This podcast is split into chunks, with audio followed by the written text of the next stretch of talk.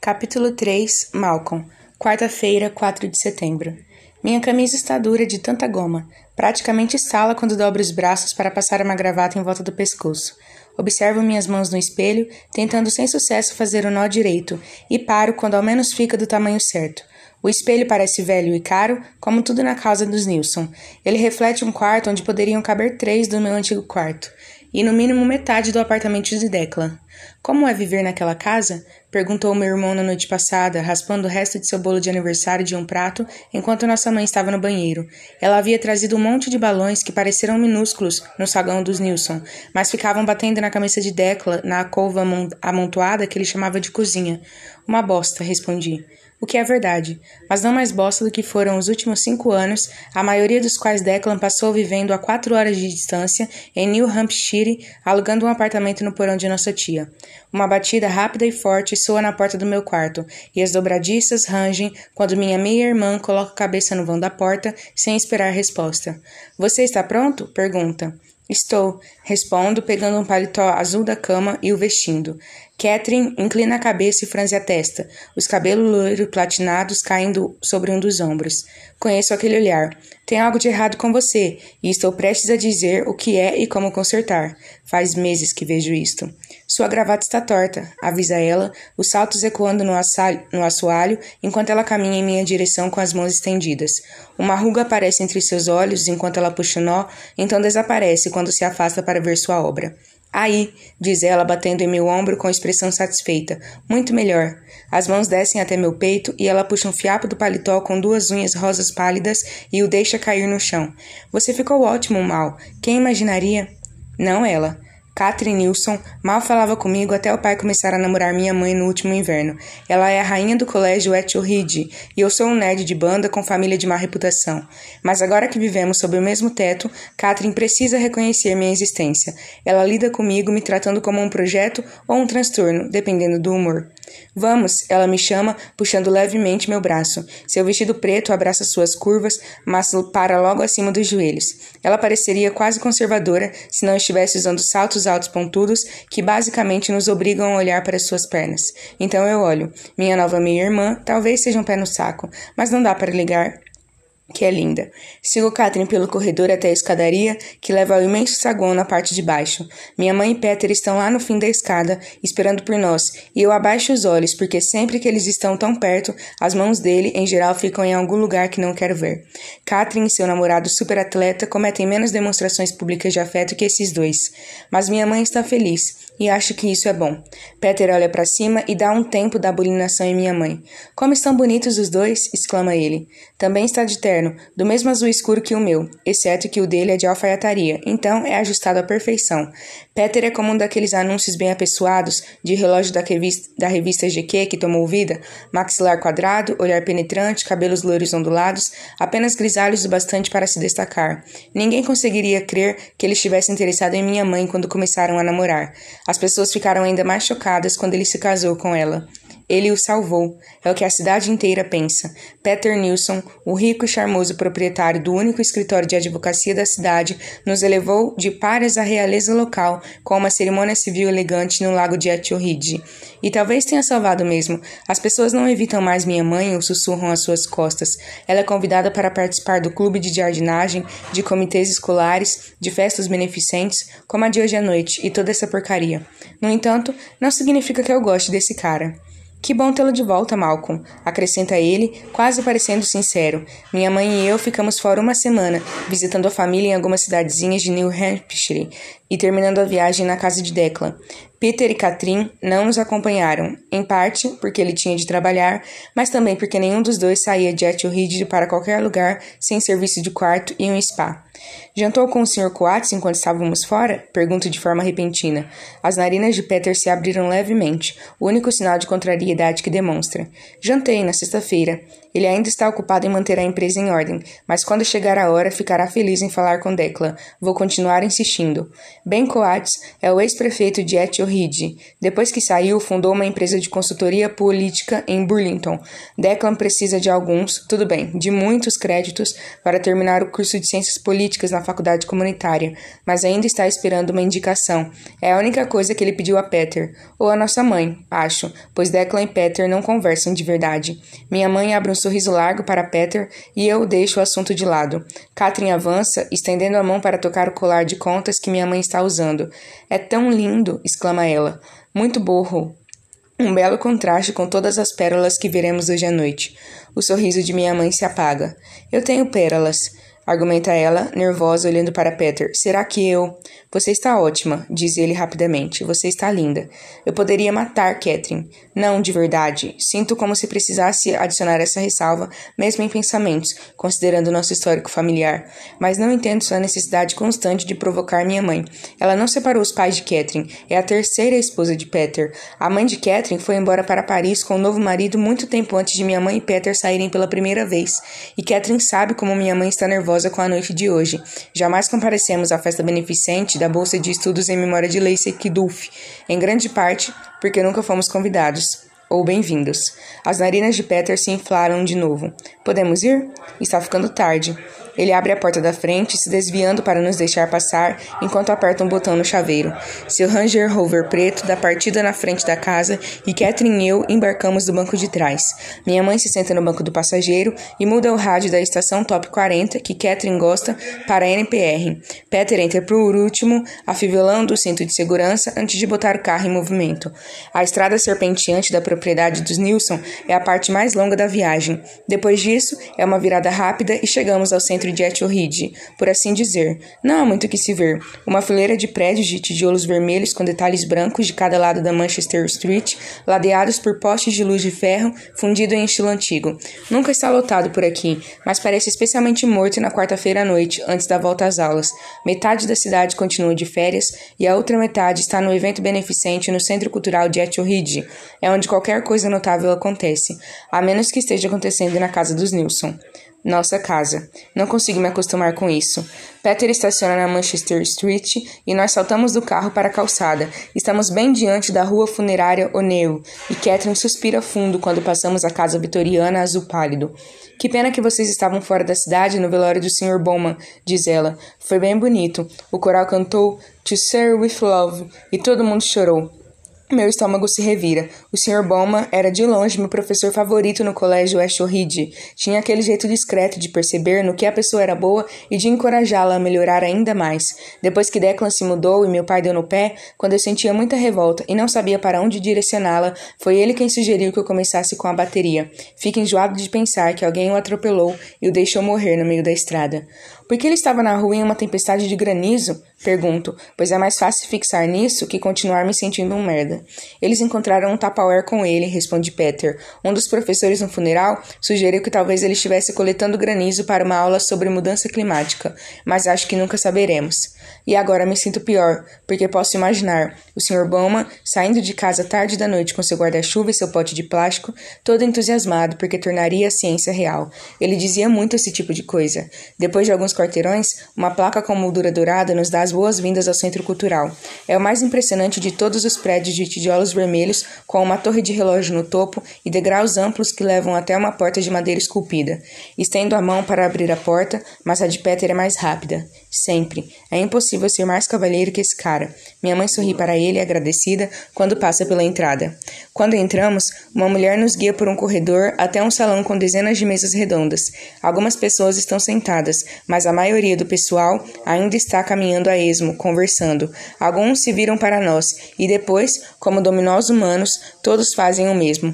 É o momento pelo qual todos em Etchilford esperavam. Pela primeira vez em cinco anos, os Kelly haviam comparecido a uma homenagem a Lacey Kilduff, a garota que a maioria das pessoas da cidade ainda acredita que meu irmão matou. Ah, lá está o Theo, murmura Katherine, deslizando para dentro da multidão na direção do namorado. Que solidária. Minha mãe molha os lábios nervosa. Peter enlaça seu braço e abre um sorriso grande e brilhante. Por um segundo, quase gosto desse cara. Declan e Lacey vinham brigando havia semanas antes do assassinato, o que não era feito do feitio deles. Declan podia ser um babaca arrogante a maior parte do tempo, mas não com a namorada. Então, de repente, estavam batendo portas, cancelando encontros e espionando um ao outro nas nas redes sociais. A última mensagem irritada de Declan no Instagram de Lacey foi aquela que os noticiários repetiram por semanas depois que o corpo foi encontrado. Estou aqui com você, por aqui, você não faz ideia. O pessoal no Centro Cultural de Etchorhid está muito quieto. Até o sorriso de Peter começa a parecer um pouco endurecido. A armadura de Nilsson deveria ser a mais impenetrável que isso. Estou prestes a dizer ou fazer algo desesperado para quebrar a tensão quando uma voz carinhosa vem ao nosso encontro. Oi, Peter. E Alicia? Malcolm. É ótimo ver vocês dois. É a mãe de Lacey, Melanie Kilduff, vindo em nossa direção com um grande sorriso. Ela abraça minha mãe primeiro, depois a mim, e quando ela se afasta, ninguém mais está nos encarando. Obrigado, murmuro. Não sei o que Melanie pensa sobre Declan. Ela jamais disse, mas depois que Lacey morreu, quando parecia que o mundo inteiro odiava minha família, Melanie sempre fez questão de ser simpática conosco. Obrigado não parece suficiente, mas Melanie acaricia meu braço como se fosse o bastante, antes de se virar para minha mãe e para Peter. Por favor, sentem-se onde preferirem, diz ela apontando para o salão. Logo vão servir o jantar. Ela se afasta, seguindo para a mesa com sua família, sua vizinha e dois adolescentes de minha idade que eu jamais vira antes, o que é tão incomum nesta cidade que estico o pescoço para ver melhor. Não consigo ter uma boa visão do cara, mas a garota é difícil de não notar. Tem cabelos revoltos e encaracolados que parecem quase vivos e está usando um vestido florido e estranho, que parece ter saído do armário da avó. Talvez seja retrô, não sei. Katherine morreria dentro de um desses. A garota me flagra a observando e eu imediatamente desvio o olhar. Uma coisa aprendi sendo irmão de Declan nos últimos cinco anos. Ninguém gosta quando um dos meninos Kelly encara. Peter começa a seguir para a frente do salão, mas Katherine volta bem na hora e o puxa pelo braço. Podemos nos sentar à mesa do Theo, pai? Tem bastante espaço lá. Ele hesita. Peter gosta de liderar, não de obedecer, e Katherine exagera no tom bajulador. Por favor, eu não ouvi a semana inteira e os pais dele querem falar com você sobre aquele negócio da regulamentação do semáforo. Ela é boa. Não há nada que Peter gosta mais que discussões minuciosas sobre porcaria de prefeitura que fariam qualquer um chorar de tédio. Ele sorri satisfeito e muda seu rumo. O namorado de Katherine, Theo e seus pais são as únicas pessoas sentadas à mesa de dez lugares quando nos aproximamos. Theo e eu estudamos na mesma turma desde o jardim de infância, mas como de costume, ele finge não me ver e acena para alguém atrás de mim. E aí, Kyle, vem cá. Ai, cacete. O melhor amigo de Theo, Kyle, se senta entre ele e a minha mãe, e a cadeira ao meu lado se arrasta quando um homem grande, com um corte e a escovinha loiro e meio grisalho, se acomoda. Shad McNutt, o pai de Kyle e o policial de Etchorhid que investigou o assassinato de Lacey, porque esta noite já não estava bizarro o suficiente. Minha mãe arregala os olhos como um animal flagrado pelos faróis de um carro, como sempre faz quando está perto dos McNutt, e Peter infla as narinas um para um Theo desavisado. Oi, Malcolm. O policial O policial McNutt abre o guardanapo sobre o colo sem olhar para mim. Como foi o seu verão? Ótimo, consigo dizer, dando um longo gole em minha água. O policial McNaught jamais gostou de meu irmão. Declan namorou sua filha Liz por três meses e terminou com ela para ficar com Lacey, o que deixou Liz tão chateada que ela faltou à escola por um bom tempo. Em revanche, Kyle sempre foi um babaca comigo. Babaquices clássicas de cidade pequena que ficaram muito piores quando Declan se tornou um suspeito não oficial de assassinato. Garçons começaram a circular pelo salão, servindo pratos de salada. Melanie vai até um pódio no palco à frente e a A mandíbula do policial McNaught fica tensa. Essa mulher é uma mulher muralha de força, elogia ele como se desafiasse a discordar. Muito obrigada pela presença, agradece Melanie, inclinando-se na direção do microfone. É muito importante para Dan, Carolina e Júlia e para mim ver o quanto o fundo para bolsas de estudo em memória de Lacey Kilduff cresceu. Ignoro o restante. Não porque me importe, não porque não me importe, mas porque é difícil demais ouvir. Anos sem ser convidado para estes eventos significa que não criei muita resistência. Depois que Melanie termina seu discurso, ela apresenta uma caloura da Universidade de Vermont, que foi a primeira a receber a bolsa. A garota fala sobre seus planos na faculdade de medicina, enquanto pratos de salada vazios são substituídos pelo principal. Quando ela termina, todos aplaudem e voltam a atenção à comida. Espeto sem muito ânimo o frango grelhado, enquanto Peter vira o centro das atenções a falar de semáforos. É cedo demais para ir ao banheiro? A questão é que há um equilíbrio delicado entre manter a estética da cidade e a mudança nos padrões de tráfego, diz Peter com seriedade. Não, não é cedo demais. Eu me levanto, deixo o guardanapo na cadeira e caio fora. Quando já lavei a mão mais vezes que consigo aguentar, saio do banheiro masculino e titubeio no corredor entre o salão de jantar e a porta da frente. O pensamento de retornar àquela mesa faz minha cabeça latejar. Ninguém vai sentir minha falta por mais alguns minutos. Puxo meu colarinho e abro a porta, saindo na escuridão. Ainda está quente e úmido, mas menos abafado que lá dentro.